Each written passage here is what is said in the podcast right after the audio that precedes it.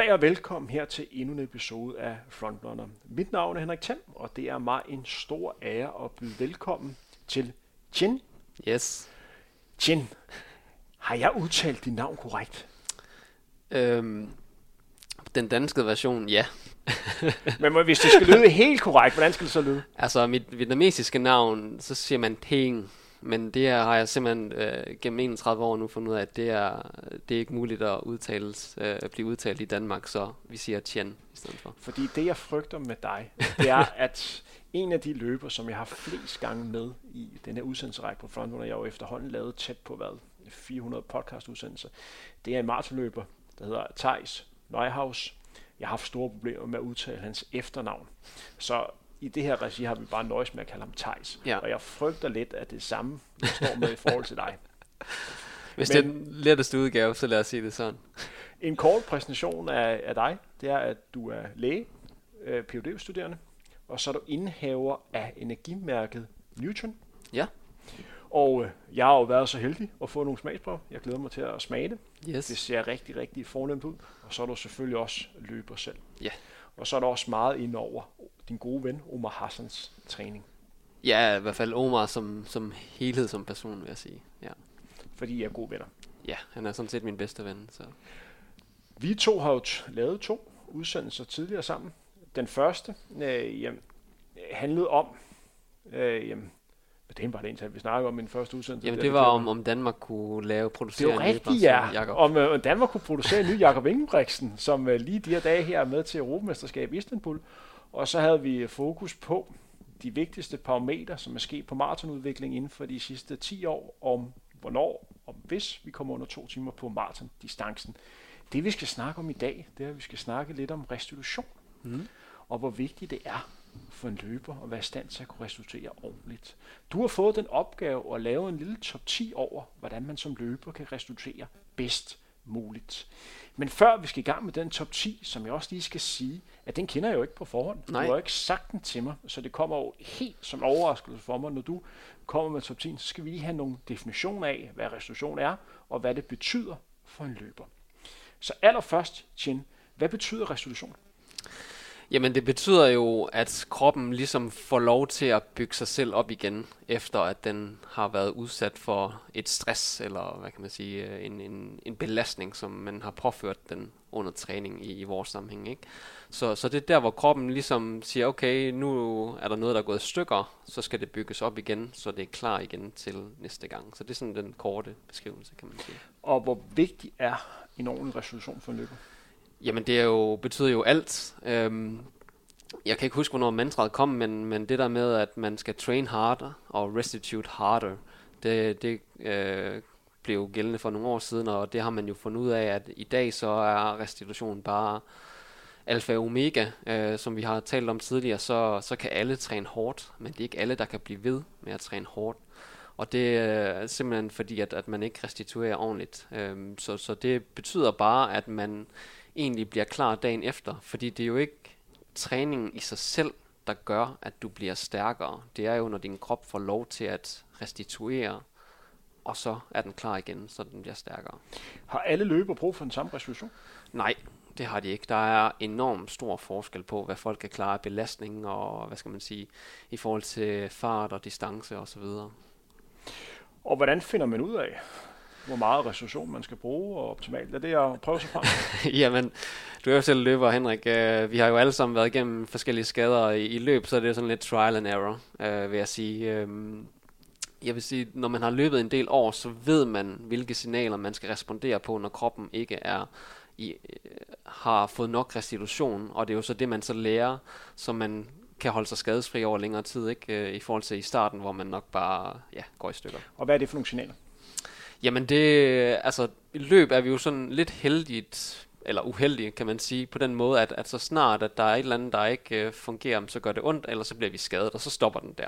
Så, så det, er, en- det er en sport, desværre, som, som er limiteret af, at, at, at, at kroppen simpelthen går i stykker. Øh, hvor med andre sportsgrene, der, der kan man se andre signaler. Men sådan en klassisk overtrænings Øh, symptomer, det er jo, at man føler sig træt hele tiden. Øh, tingene gør ondt. Øh, man har virkelig svært ved at komme op i gear øh, og tage sig sammen man kan have svært ved at koncentrere sig og så videre, når man virkelig kommer ind i de her overtræningsperioder.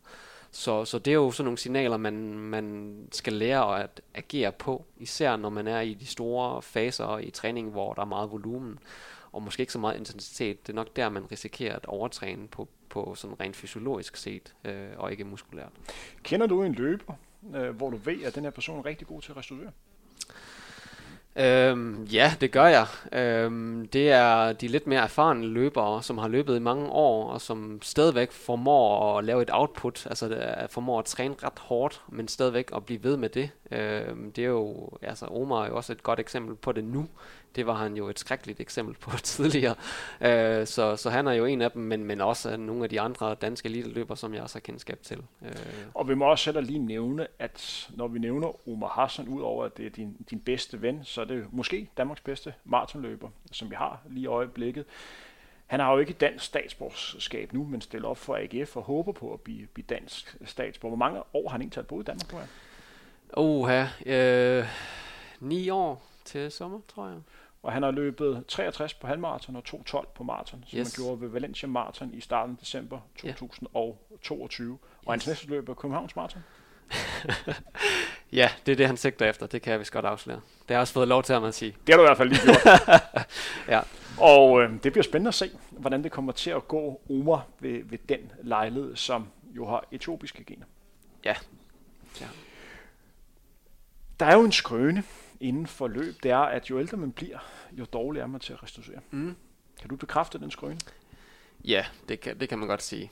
Kroppen fungerer bare i, i et lavere tempo, når man bliver ældre, og der, der, skal, der skal mere tid til, for at kroppen får, øh, genopbygger sig selv i forhold til, når man er yngre. Det er, er simpel aldring.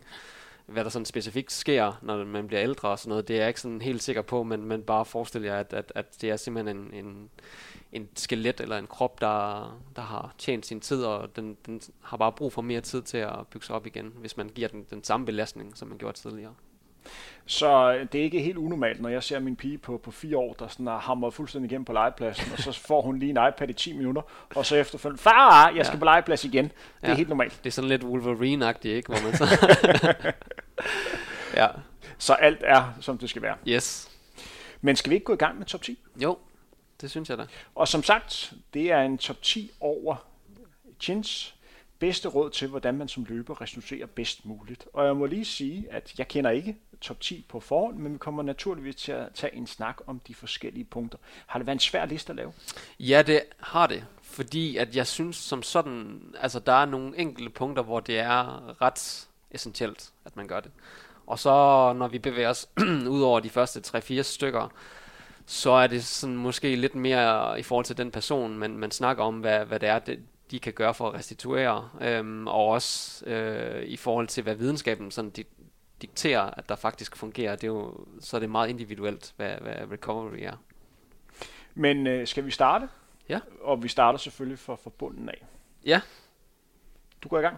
Altså med nummer 1? Vi starter med, med nummer 10, og så slutter vi så med den, der er den allerbedste måde at restituere på. Okay. Øhm, jamen, så, så går vi ind i noget svært, fordi jeg har jo sådan set ikke lavet de sidste ud over, hvor jeg har delt det ind i, at når vi snakker restitution, så er blodomløb og sådan noget som muskelspændinger øh, noget, som man godt, når man har løbet mange år, ved, at det er det, man skal fokusere på, hvis man skal restituere ordentligt. Og så findes der forskellige måder, hvorpå man kan gøre de her ting. Sådan rent videnskabeligt, så er der peger studier sådan lidt i forskellige retninger i forhold til sådan noget som udstræk og massage og kold og varmvandsbad og så videre. Så jeg vil nok sige, at, at en nummer 10 kunne være sådan noget som, øh, hvad kan man sige, som udstræk. Øh. Lad os tage en, en snak om udstræk. Øh, jeg har været i løbeverden i, i mange år og ved, at det er lidt som at snakke religion, når vi siger ja, udstræk. Det er det. Øh, nogle synes, at det skal alle løber gøre. Nogle synes, at det skal man absolut ikke gøre. Men det, som jeg hører dig sige, det er, for nogen, så virker udstræk rigtig godt. Ja. Hvorfor gør det det? Jamen det gør det, fordi at, at, at du mindsker muskelspænding. Øh, og det kan du selvfølgelig også gøre på andre måder, men, men det her med, at, at, at musklerne ikke er spændte, især når vi skal sove, og det er jo her, det sådan lidt overlapper lidt, ikke? At, øh, at, at så, så har man nemmere ved at slappe af og falde i søvn. Og udstræk giver også bare en anden form for øh, belønning, synes jeg i hvert fald, når jeg gør det. Jeg, jeg dyrker det hver dag. Øh, at, at det føles sgu godt, efter man har strukket kroppen ud. Øh, og, og så ved jeg bare, at, at min krop, hvis den er meget stiv, øh, og hvis jeg kan strukket ud i bare to-tre dage, og så skal ud og løbe et, et kvalitetspas, jamen så vil jeg nok kunne mærke et eller andet i ryggen, eller et eller andet i, i benene, ikke? Som, som jeg vil ikke øh, have oplevet, hvis jeg havde fokuseret på at strække ud. Skal man strække ud lige efter man har, har løbet, eller kan man godt strække ud, lad os sige et par timer senere? Jeg vil sige sådan, at hvis det kommer lidt an på, hvad udstræk skal gøre for dig. Hvis vi snakker omkring fleksibilitet, så er det godt at gøre det, når musklen ikke er kold. Øh, og så når du kommer ind og er varm, så er det godt at gøre, og så er der lige en periode, hvor musklen bliver kold, og så kan der gå et par timer, så bliver det sådan, hvad skal man sige, normaliseret, så inden man går i seng og sådan nogle ting. Så, så jeg vil klart anbefale, at man gør det, mens kroppen er varm, eller øh, de timer efter, hvor kroppen ligesom er blevet varm igen. Øh. Og der er ikke noget forskel på udstræk, at man gør det efter et træningspas, hvor man virkelig har presset systemet igennem, eller et træningspas, der måske ikke har været det hårdeste. Mm. Øh, jeg vil sige, der er klart bedre effekt, øh, når det er, at man har trænet nogle hårde intervallpas. Øh, altså det der med, at i forhold til følelsen af, af muskelspænding, øh, i forhold til recovery, er jeg ikke så sikker på, igen, at det peger lidt i forskellige retninger i forhold til, hvad videnskaben siger. Men, øh, men klart, hvis du skulle fokusere på at gøre det, så gør det efter de pas, hvor du virkelig har fået spændt musklerne op. Hvad med udstrækning, før man og træne? Det skal du ikke. I hvert fald ikke statisk uh, udstræk. Det ved man, at det mindsker simpelthen uh, ens, evne, eller ens musklers evne til at trække sig sammen hårdt. Så, så du mindsker simpelthen det output, du kan levere i dine muskler, hvis du gør statisk udstræk lige op til en, en hård træning. Men du kan jo se rigtig mange uh, løber, som måske har en lille smule ondt i ballen, eller mm. ondt i knæet, eller ondt i ryggen, der står yes. udstræk før. Det skal man så helt lade være med. Du, så skal du lave dynamisk udstræk. Ikke? Fordi, fordi det er stadigvæk bevægelse, når du laver dynamisk udstræk, så på samme måde, så vil det ikke påvirke dig i forhold til, hvis du står ligesom både over sofaen, som de fleste af os nok gør, og sådan nogle ting, som vi ikke burde gøre, men, men det gør vi. Øhm, så, så er dynamisk udstræk ganske fint, men ikke statisk. De andre punkter, som du nævnte, det er jo også noget som, som isbad. Ja. Øh, kan vi være endnu mere konkret, hvad præcis isbad er? Ja, øh, det er jo, øh, vi bor jo i Danmark, hvor man... Så i princippet kan man bare gå ned og bade i vand? Ja, det kan man godt. Øh, effekten er jo, at, at du har en varm krop, du lægger dig ned i noget koldt, det får din blodår til at trække sig sammen, især det der perifert, altså det der ligger længst væk fra de indre organer, fingre og fødder osv. Og når du så kommer op igen og får varmen, så vil de så udvide sig igen, og det simpelthen sætter gang i blodgennemstrømningen. Øh, og, og det er smart, fordi at, at blodgennemstrømning er så vigtigt for, at du kan restituere, du kan fjerne øh, affaldsstoffer, du kan tilføre næringsstoffer osv. Øhm, så, så på den måde er, er det en god måde ligesom at få, få blodcirkulationen i gang. Så det ville ikke være helt tosset, hvis man var ude at løbe, og så når turen var færdig, man så lige hoppede i det, det kolde hav? Ja, Øh, Udover at man nok ikke skal være for træt, fordi så er kroppen presset i forvejen, og så hopper du noget koldt vand, og så skal kroppen jo også bruge energi på at varme dig selv op efterfølgende. Øh, og så håber jeg da, at, øh, at man kan komme hjem hurtigt efter, fordi det er ikke specielt rart at have løbet en tur, og så komme i koldt vand. Nu, øh, nu ved jeg ikke, om jeg smider Omar under bussen, men han har det jo med at gøre sådan nogle ting her, og så, så dukker bussen ikke op, og så tager hjemturen lidt lang, længere tid, end han ville, øh, havde forventet, og, og så, så er det ikke specielt behageligt. Fordi det, man normalt gør som løber, når man snakker isbad, det er, at man har et lille bassin, hvor man øh, stiller sig ned i, hvor man typisk står til, til navlen. Og så står man dernede i 5-10 minutter. Og jeg tror, at definitionen af det, for når det har de forskellige træningssteder, det er, at det skal være under 10 grader. Mm. Øh, det er det, som man kalder, kalder isbad. Øh, jeg har brugt det en del gange, og faktisk synes, at det har fungeret ganske fornuftigt for, for mig. Men jeg har også været i tvivl om, hvor effekten har været størst for mig, om det har været på de rolige træningspas efterfølgende, om det har været efter de intensive mm. træningspas. Mm.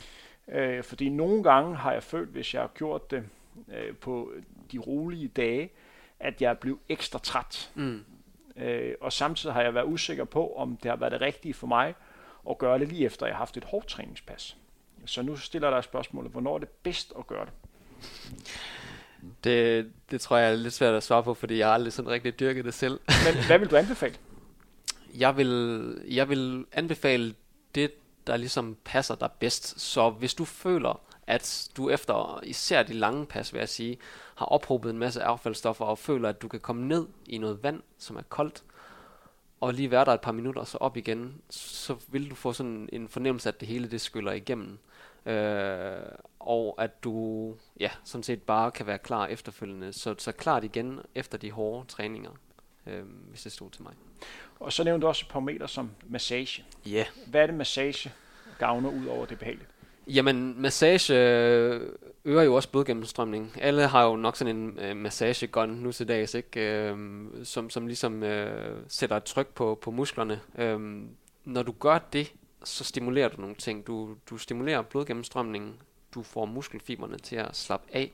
Og det er jo også en anden diskussion omkring det her med muskler, at, at det er egentlig musklerne, der, der i sig selv er, er spændte, eller er det fordi, at de nerver, der ligesom fortæller musklerne, der skal trække sig sammen, øh, fyrer lidt for mange signaler. Øh, og, og det er derfor, at man måske med en massagepistol kan ramme begge dele, eller, eller anden type af massage. Du ligesom både siger at musklerne, nu skal I slappe af, og også siger til nerverne, nu skal I stoppe med at fyre så meget, fordi nu skal musklerne altså slappe af.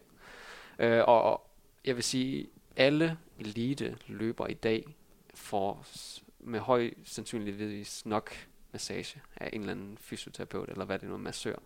Fordi at de ved, eller de kan mærke, at efter en hård træning, eller i hvert fald en gang om ugen, så er musklerne i hele kroppen spændt op, og så skal det løsnes for, at man ligesom kan, kan præstere ordentligt, fordi ellers, hvis du spænder op og ikke har den her store range of motion, som du har, jamen så vil det hæmme dig i din træning. Jeg har brugt uh, massage uh, rigtig meget, uh, da jeg løb uh, en del. Uh, jeg brugte typisk uh, en til to gange om ugen, og rigtig gerne efter et hårdt træningspas. Ja. Fordi så havde jeg tid til at være klar til, til det næste. En gang imellem fik jeg også lidt af massage før en konkurrence, mm. ligesom for at, gøre, for at gøre kroppen klar. Øh, og der anbefalede jeg fysioterapeuten og massøren ikke at trykke alt for hårdt. Mm. Men øh, for mig var det en rar fornemmelse at føle, at kroppen var, var afslappet. Helt sikkert. Øh, jeg var usikker på, hvor meget det gavnede mig, sådan rent fysiologisk, men jeg kunne mærke, at som løber er man også en lille smule overtroisk, så når man kan mærke, at det har virket klart, en gang, klart. så har man også lyst til at, at gøre det igen. Mm. Men generelt sådan en massage, før man skal ud og præstere. Hvad er din holdning til det?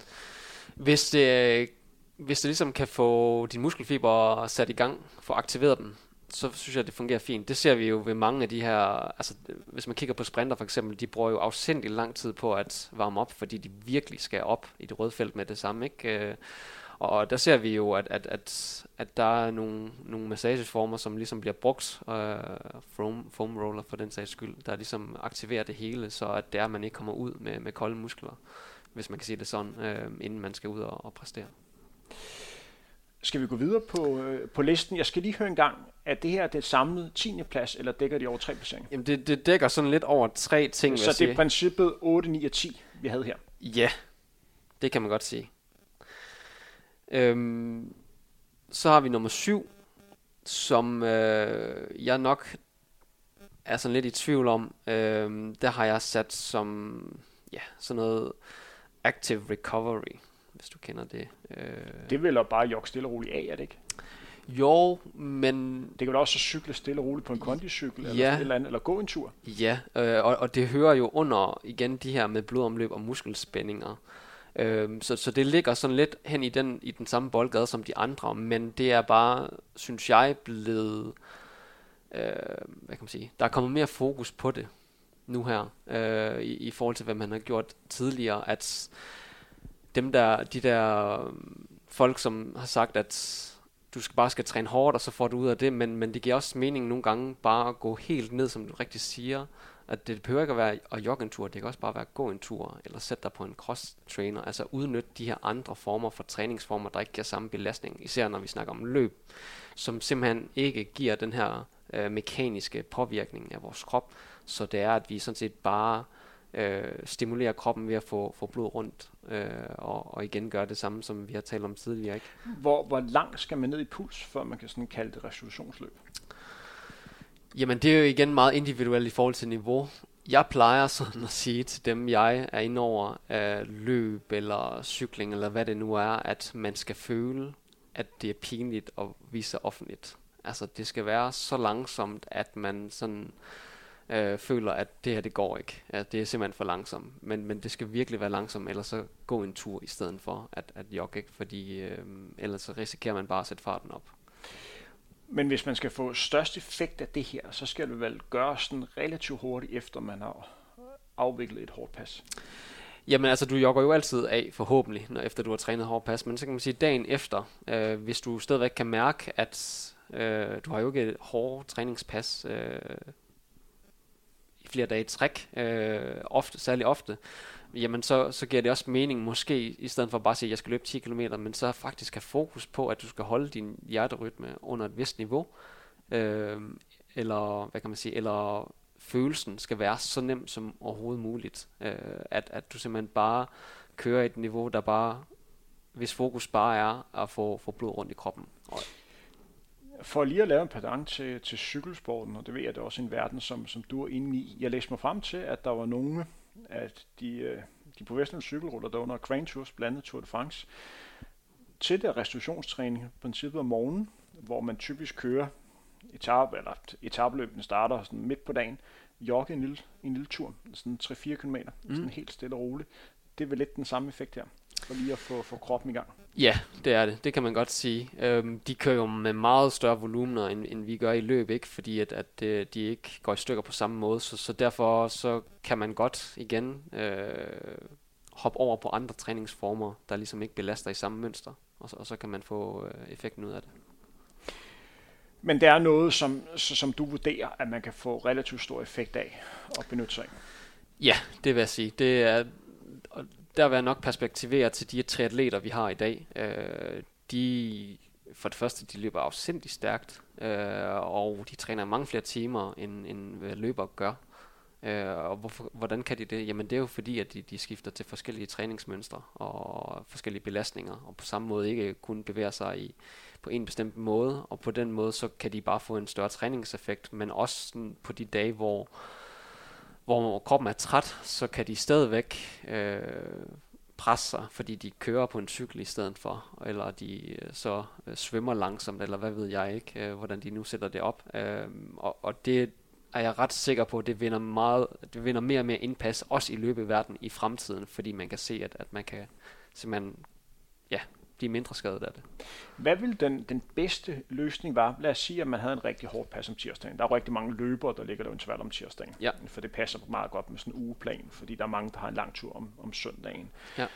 Hvis man skulle have sådan en restitutionspas om onsdagen, og hvis man vel at mærke siger, at man har lavet sin afjok, efter man har, har løbet det, det hårde pas, hvad vil være det rigtige at, at gøre? Hvor, hvor vil man få den, den størst mulige effekt? Er det ved at cykle en tur, eller, eller gå en tur, eller er der noget, som, som du vil fremhæve, det her det er den bedste måde, man kan gøre det på? Ja, altså der, hvor jeg har gjort det, det er sådan typisk i, i vintersæsonen, hvor man skal bygge øh, basen op mod, mod næste sæson, ikke? Og, og så træner man nogle af de her hårde bakkeintervaller eller sådan noget, og så kommer man hjem, og så ens akillescener og ens lægmuskler er totalt spændte. Man kan simpelthen ikke trykke af med foden dagen efter, fordi at det bare gør så ondt. Og der sætter jeg mig simpelthen bare på en, en, en cykel, og så cykler jeg bare rundt og kan simpelthen mærke, at, at musklerne de slapper mere af. Fordi uanset hvor meget jeg presser med en foam roller, en massagepistol eller strækker ud, så gider den der muskel ikke at slappe af. Øh, så er det, har jeg fundet ud af, at det fungerer godt for mig i hvert fald, at, at sætte mig på en cykel, og så bare cykle en times tid øh, se en serie, øh, og så når blodet endelig løber igennem, jamen så begynder musklen faktisk at slappe lidt mere af, og så kan man begynde at gå til de, til de andre ting også. Øh, og så kan jeg være relativt klar til torsdag. Øh, ja. Jeg kommer lige i tanke om en lille historie, jeg lige vil dele med dig. Ja. Det skal der også være plads til. Selvom vi har lidt travlt, fordi vi skal nå alle de, de punkter. Det er jo lidt også i forhold til resolutioner, det med at, sådan at kunne holde øh, belastning nede.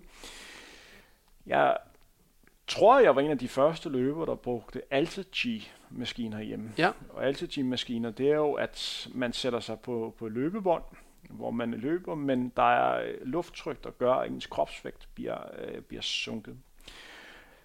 jeg brugte det første gang tilbage i, i 2013. Her var det sådan relativt nyt herhjemme. Der var nogle fodboldhold og nogle øh, NBA-spillere, der havde begyndt at bruge det, men ellers var det sådan forholdsvis unormalt at benytte sig af den slags.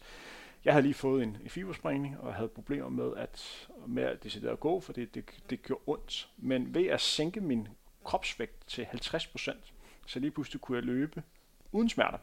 Øh, så, så, så jeg brugte faktisk en del, både der, men også efterfølgende, fordi jeg kunne simpelthen se, at jeg kunne træne hårdere, uden at få den samme belastning. Jeg blev mm. simpelthen ikke øm efterfølgende. Det, der var rigtig svært for mig her, det var at vurdere, hvad det svarede til. Mm. Fordi som løber, lærer man jo sin krop at kende. Mm. Og man lærer jo at kende, okay, man skal jo være øm efter et hårdt pas, fordi man er belastet det. Men jeg kunne have pas her, fordi min kropsvægt var sat ned, hvor jeg lå og løb med en øh, stigningsprocent på sådan 10-12 procent, der mm. minder lidt om, at man cykler op af en stigning, der er lidt stejlere end Alpe d'Huez, med sådan 16-17 km i, øh, øh, i timen. Og det kunne jeg gøre sådan i 30-40 minutter. Efterfølgende kunne ja. jeg intet mærke Jeg kunne slet ikke mærke noget. Den fornemmelse var mærkelig. Ja. Fordi normalt, når man har haft et relativt hårdt pas, og det er det, når man løber det der, i hvert fald for mig, så kan man mærke, at man øm efterfølgende. Mm. Det kunne man ikke her. Så, så jeg havde for princippet lyst til at gå ud og løbe igen lige efter, fordi jeg har ikke fået den der normale, en eller anden form for tilfredsstillelse, den der normalitet i, at man bruger sin krop. Ja. Så det gjorde, at jeg godt mærke, at det var rigtigt, men det er lidt svært at vurdere, hvad svarer det er egentlig til, når mm. vi sådan snakker løb. Ja, ja. Forstår du min bekymring? Ja. Det var et lille søspring. Skal vi gå videre med det liste? ja, nu er, nu er jeg ikke helt sikker på, hvad vi er kommet til, men øhm, der er lidt flere punkter til, i forhold til det her blodomløb og muskelspændinger, men det ja. synes jeg ligesom, vi har dækket nu. En anden ting, inden vi begynder at gå i top 3, som jeg har, har, har oplevet meget, det er det der med faktisk, hvad der fylder i hovedet. Øhm, hvis du er et sted i dit liv, hvor der er lidt for mange ting at tage sig af, lidt for mange øh, opgaver, øh, som man skal nå, og man føler, man er bagud, jamen så er kroppen i en tilstand, hvor du har rigtig svært ved at fokusere på træningen, og du har rigtig svært ved at fokusere på restitutionen. Øh, ja, nu, nu kan jeg kun tage udgangspunkt i mig selv. Øh, jeg er ved at aflevere en PhD, og jeg skal også køre et firma, øh, og jeg har en masse andre interaktioner. Øh, så jeg restituerer rigtig dårligt lige nu. Øh, og og det, det kan man simpelthen mærke. Jeg, jeg kan ikke træne på samme måde, som hvis jeg bare havde alt frit og kun skulle fokusere på træningen. Så, og, og det er måske en, en, et punkt, som mange glemmer, øh, og som jeg også har oplevet med mange andre, det er, at, at de føler, at de stagnerer i deres træning. De føler ikke, at de bliver hurtige, selvom de egentlig har lagt en ret god kontinuerlig træning over, over længere tid, over flere måneder. Ikke? Så bliver det sgu ikke rigtig bedre. Øh, og når man så begynder at gå dem sådan lidt ind, øh, ind til benet, så fortæller de, at jamen, øh, der var et eller andet på hjemmefronten, eller der var et eller andet på skolefronten, eller på arbejdet, der bare har gjort, at det har bare fyldt deres tanker så meget. Og hvis tankerne konstant kører om de her ting, øh, og, og man måske er en lidt stresset tilstand, hvis man kan kalde det det, jamen så restituerer kroppen heller ikke så godt. Øh, og, og det er noget, som man tror jeg, for mange vedkommende lidt negligerer. Så man tænker bare, jamen jeg skal bare træne, og så når jeg kommer hjem, så skal jeg indtage nogle ting, og jeg skal sove, og jeg skal strække ud og sådan noget, og så tror jeg, jeg er klar. Men hvis dit hoved ikke er klar, jamen så er kroppen heller ikke klar. Øhm, og, og det tror jeg for, ja, for, for rigtig mange, også elite-løbers vedkommende, er en ret betydende faktor, øh, som de vil få meget mere ud af, hvis de bare var i stand til at slappe af i hovedet også. Jeg er fuldstændig enig. Jeg har også prøvet det på, på egen krop. Men for at være helt konkret, i, i din egenskab som, som læge, og som en person, som er rigtig meget inden for den her verden. Hvis jeg kom til dig mm. og sagde, at jeg ville sgu rigtig gerne nå det her træningsmål, men jeg kan bare mærke, at lige nu er der bare rigtig, rigtig stress på, og jeg har svært ved at, at kunne optage den træning, som jeg, som jeg laver. Hvad vil du så sige til mig?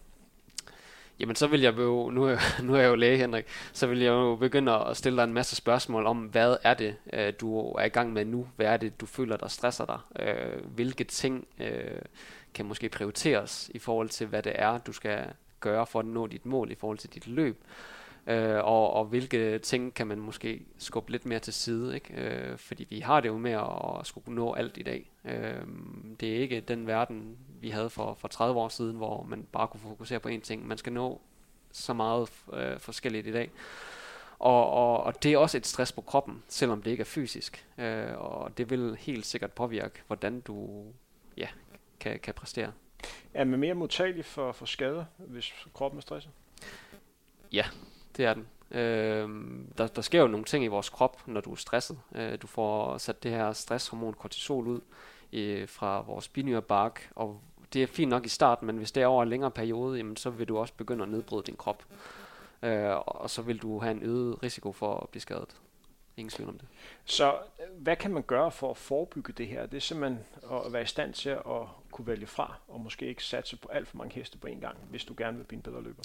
Man skal i hvert fald være i stand til i hovedet at kunne øhm, finde ro i at gøre øh, ligesom at gøre de ting, man gør, og ikke konstant tænke på, ej, men jeg vil også gøre det her, eller jeg vil nå, også nå det her mål, og jeg skal også nå styrketræner, jeg skal også nå at se mine venner, jeg skal også som dit og dat, ikke? Altså, men, men det handler sådan set om peace of mind. Øh, så alle de der bekymringer, alle de der negative tanker, øh, hvis de fylder din hverdag øh, hele tiden, jamen så vil det også påvirke din krop. Så du skal være god, eller lære at sige, jamen det er sådan det er, og så må jeg få det bedste ud af det.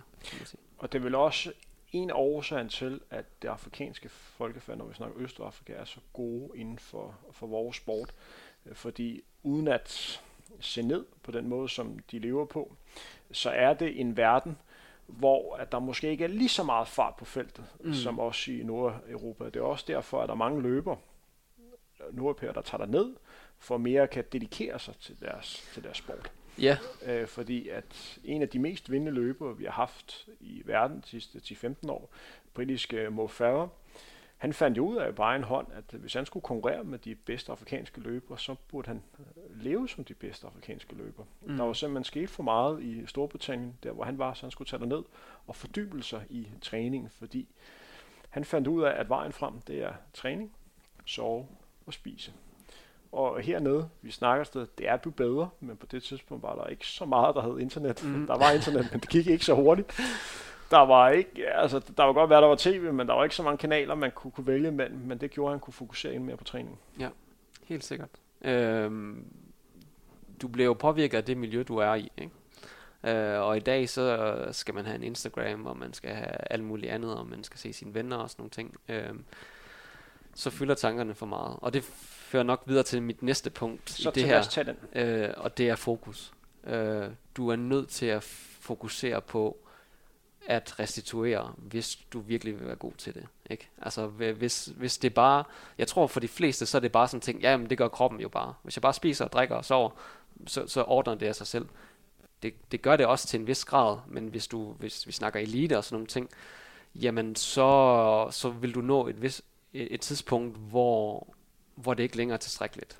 Du er nødt til at fokusere på, hvordan så snart jeg er færdig med min træning og tager et bad, hvordan fokuserer jeg på at få kroppen klar til dagen efter, eller til den næste træning senere hen. Og det er det fokus, som, når, igen når vi taler elite, er så vigtigt for, at man kan blive ved med at træne hårdt øh, og blive bedre. Og der kan jeg lige øh, bakke den op, at øh, jeg har også på egen krop øh, kunne mærke, at det der med at ville, øh, ville flere ting på én gang, det er svært over længere tid. Altså det der med, at man både skal være verdensmester i løb, jeg har aldrig været verdensmester, men jeg, kære lytter, jeg, jeg, jeg, jeg tror, I ved, hvad jeg mener.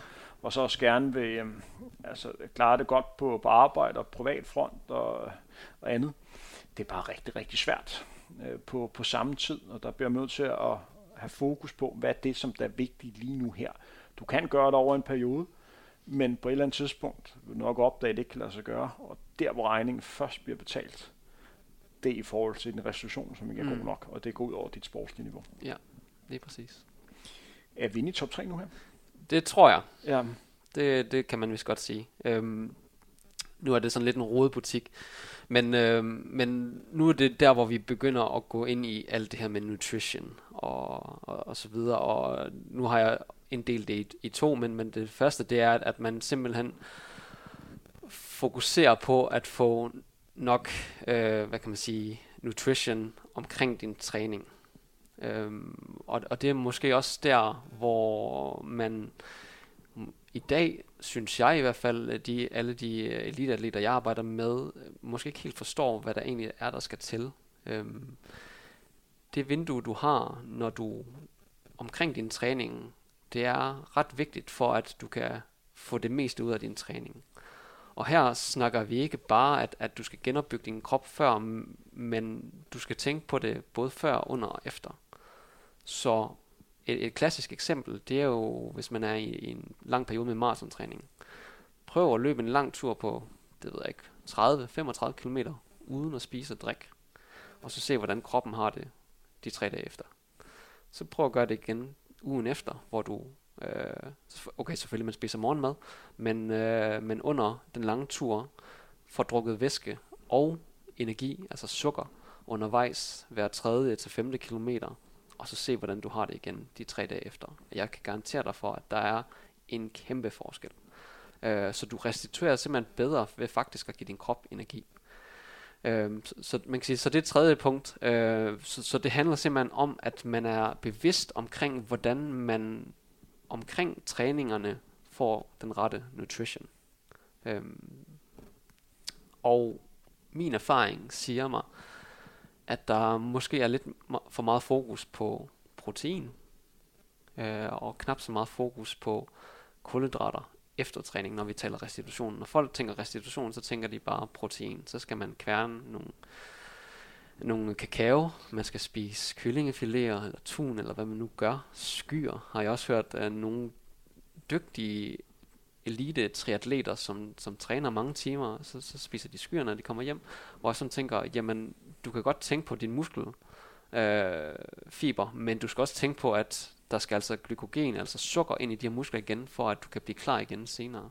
Og det vil også påvirke din restitution, fordi når du så træner næste pas, hvis du ikke har nok øh, sukker i dine muskler, så, så tror du, at du kan ramme de samme pas, som du kunne tidligere, og så presser du den, og den har ikke nok af det rigtige energi, og så vil du på sin vis belaste den mere. Og så over tid, så skal din krop restituere mere, og så vil du blive skadet. Så det argument, der hedder, at man kan hærde sin krop ved at vende sig til og ikke at få så meget undervejs, det er noget slud. Øh, det, det er måske lidt en, en anden snak. Øh, ikke øh, så meget øh, metabolsk, men måske mere mekanisk. Man kan godt hærde sin krop mekanisk, altså led og struktur og sådan nogle ting.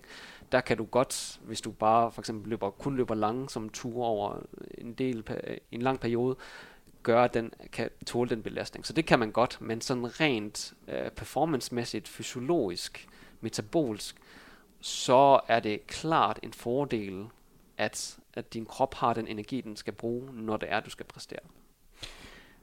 Fordi der er vel også i det her med, at hvis man hele tiden husker at fylde på, så undgår man, at man kan komme ud og ramme en dag, hvor man betaler en regning. Fordi hvis du rammer en dag, hvor depoterne er tømte, og hvor man skal arbejde over evne, mm. så tager det relativt lang tid for kroppen at komme på igen. Og det går så ud over den træning, du skal lave efterfølgende, yes. fordi du kan simpelthen ikke træne på samme niveau, og skal bygge det op igen derfra. Ja, vi har alle sammen prøvet det, ikke? Altså at virkelig give den gas til en træning, hvor det føles godt, og så komme hjem, og så måske ikke helt få spist eller få drukket nok.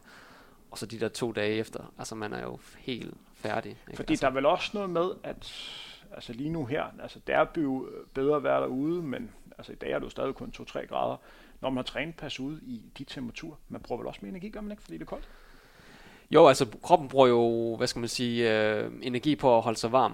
Øh, jeg tror, jeg er ikke sikker på, om man bruger mere energi, hvis man vil træne det samme pas som sådan, men, men jo, du bruger jo energi på at holde din kropstemperatur øh, omkring de 37 grader, ikke? Så, så jo, det er klart. Øh, modsat kan man så sige, om sommeren, så begynder du at svede mere og sådan nogle ting, og måske også flere bevægelser og længere pas. Øh, så, så, så det er meget, igen meget individuelt, men, det, men, men bare det at fokusere på faktisk at give kroppen energi, vil faktisk øge din restitutionsevne over tid.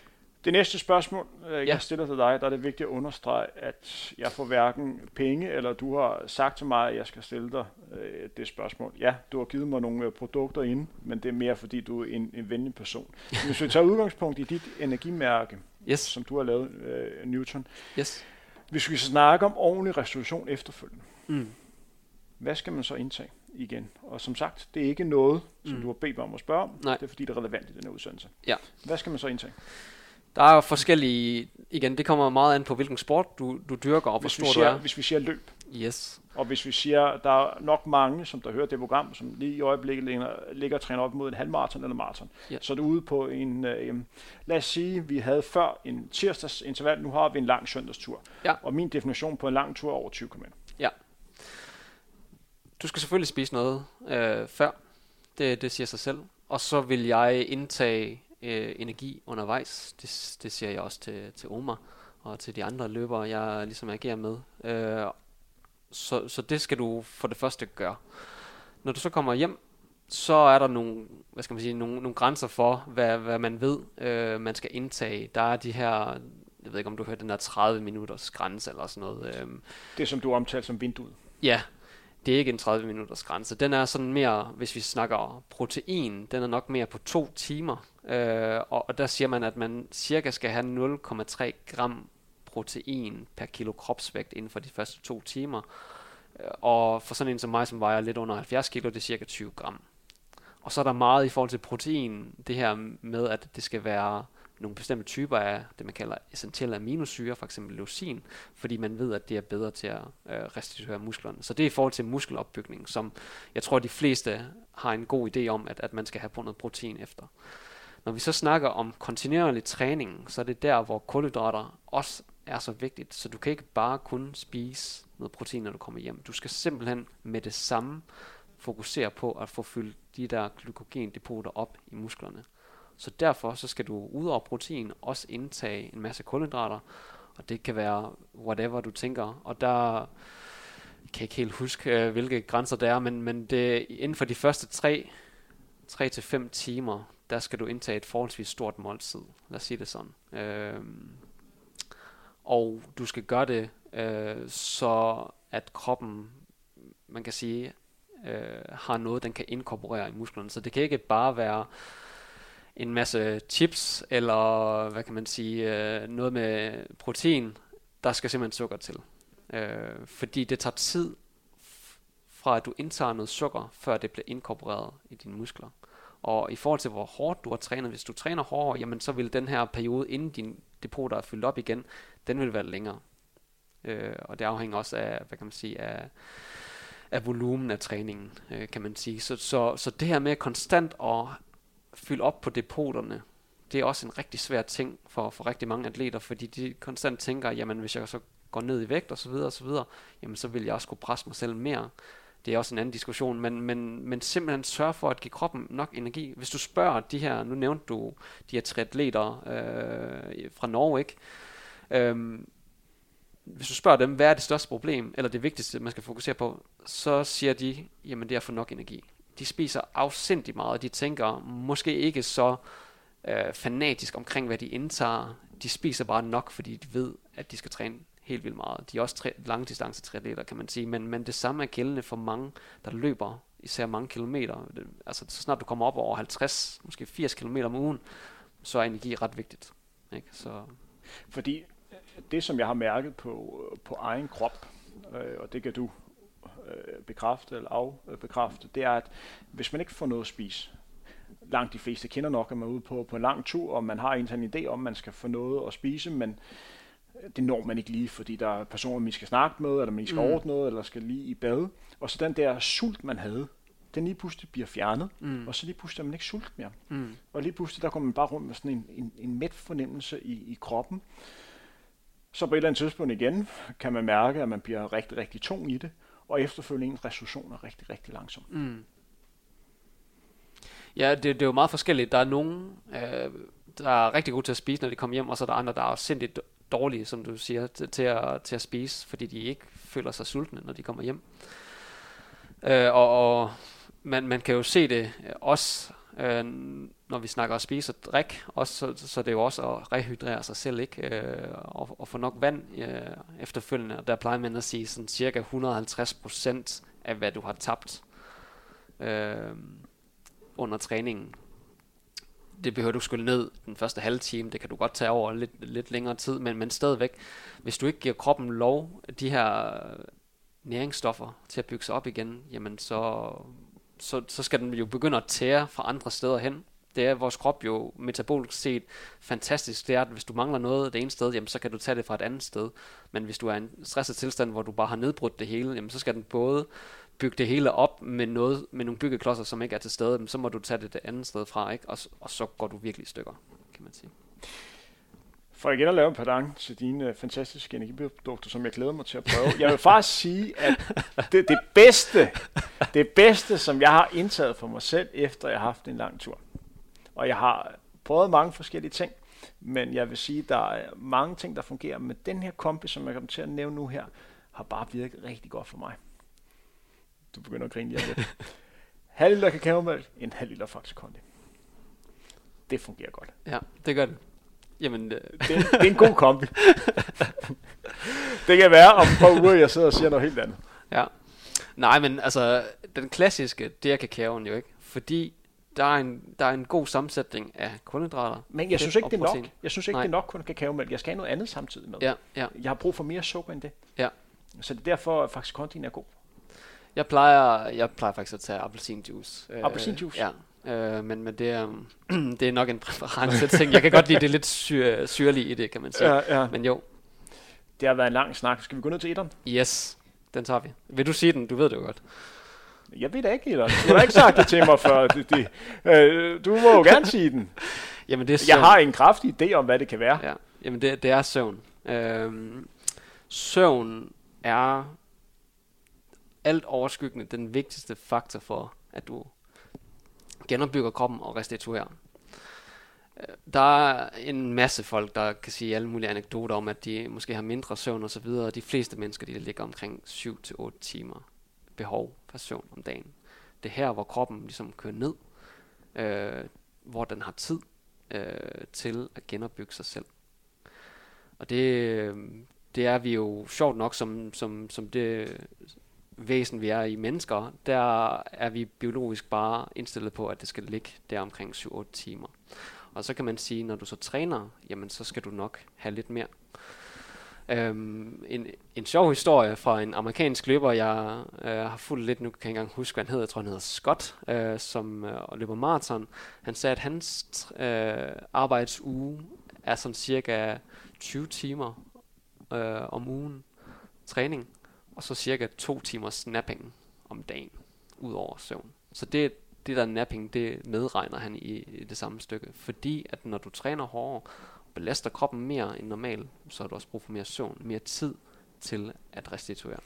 Er vi så langt ude, at når vi skal snakke om vigtigheden for søvn, der er jo rigtig mange, der på sociale medier inklusive mig selv, en gang imellem lægger stolte billeder op, at man er ude og løbe en lang tur, eller mm. sådan et eller andet pas, at princippet burde gøre det samme, hvis man har sovet en nat igennem, og sovet øh, lige 10 timer, og simpelthen haft den bedste søvn. Er det lige så vigtigt i forhold til jagten til at nå et sportsligt resultat? Ja, det er det. Så man kan godt lægge et stolt billede af, op man har, man har sovet 10 timer. Altså, nu har du to små børn, Henrik. Har du nogensinde sovet 10 timer de sidste...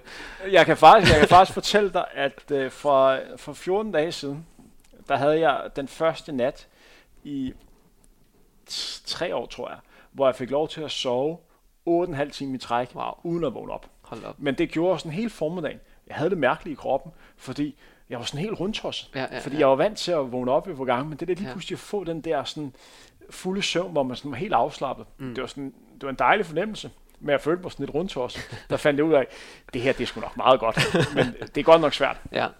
En, en anden øh, kommentar til det med søvn, det er, at vores krop jo er udviklet på den måde, at vi er rigtig gode til rytmer. Altså det der med at gøre de samme ting på det samme tidspunkt hver eneste dag, gå i seng, stå op osv., det er vores krop rigtig, rigtig glad for. Øhm, så, så det kan godt være, at nogen siger, jamen jeg prøver at sove sådan øh, de x antal timer, men, men jeg føler stadigvæk, at jeg er træt. Jamen det er fordi, du varierer din, din, din døgnrytme så meget. Døgnrytmen er bare så vigtig for os mennesker.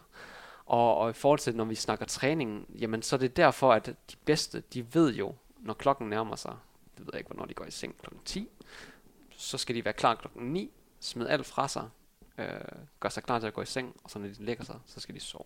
Så sover de til klokken 7-8 stykker, måske endda mere, øh, og så kører den der rytme. Så den her cyklus med søvn, øh, er også ret vigtigt, når man bare siger søvn. Så du kan ikke bare sove, du kan ikke bare forskyde det og sige, nu sover jeg to timer.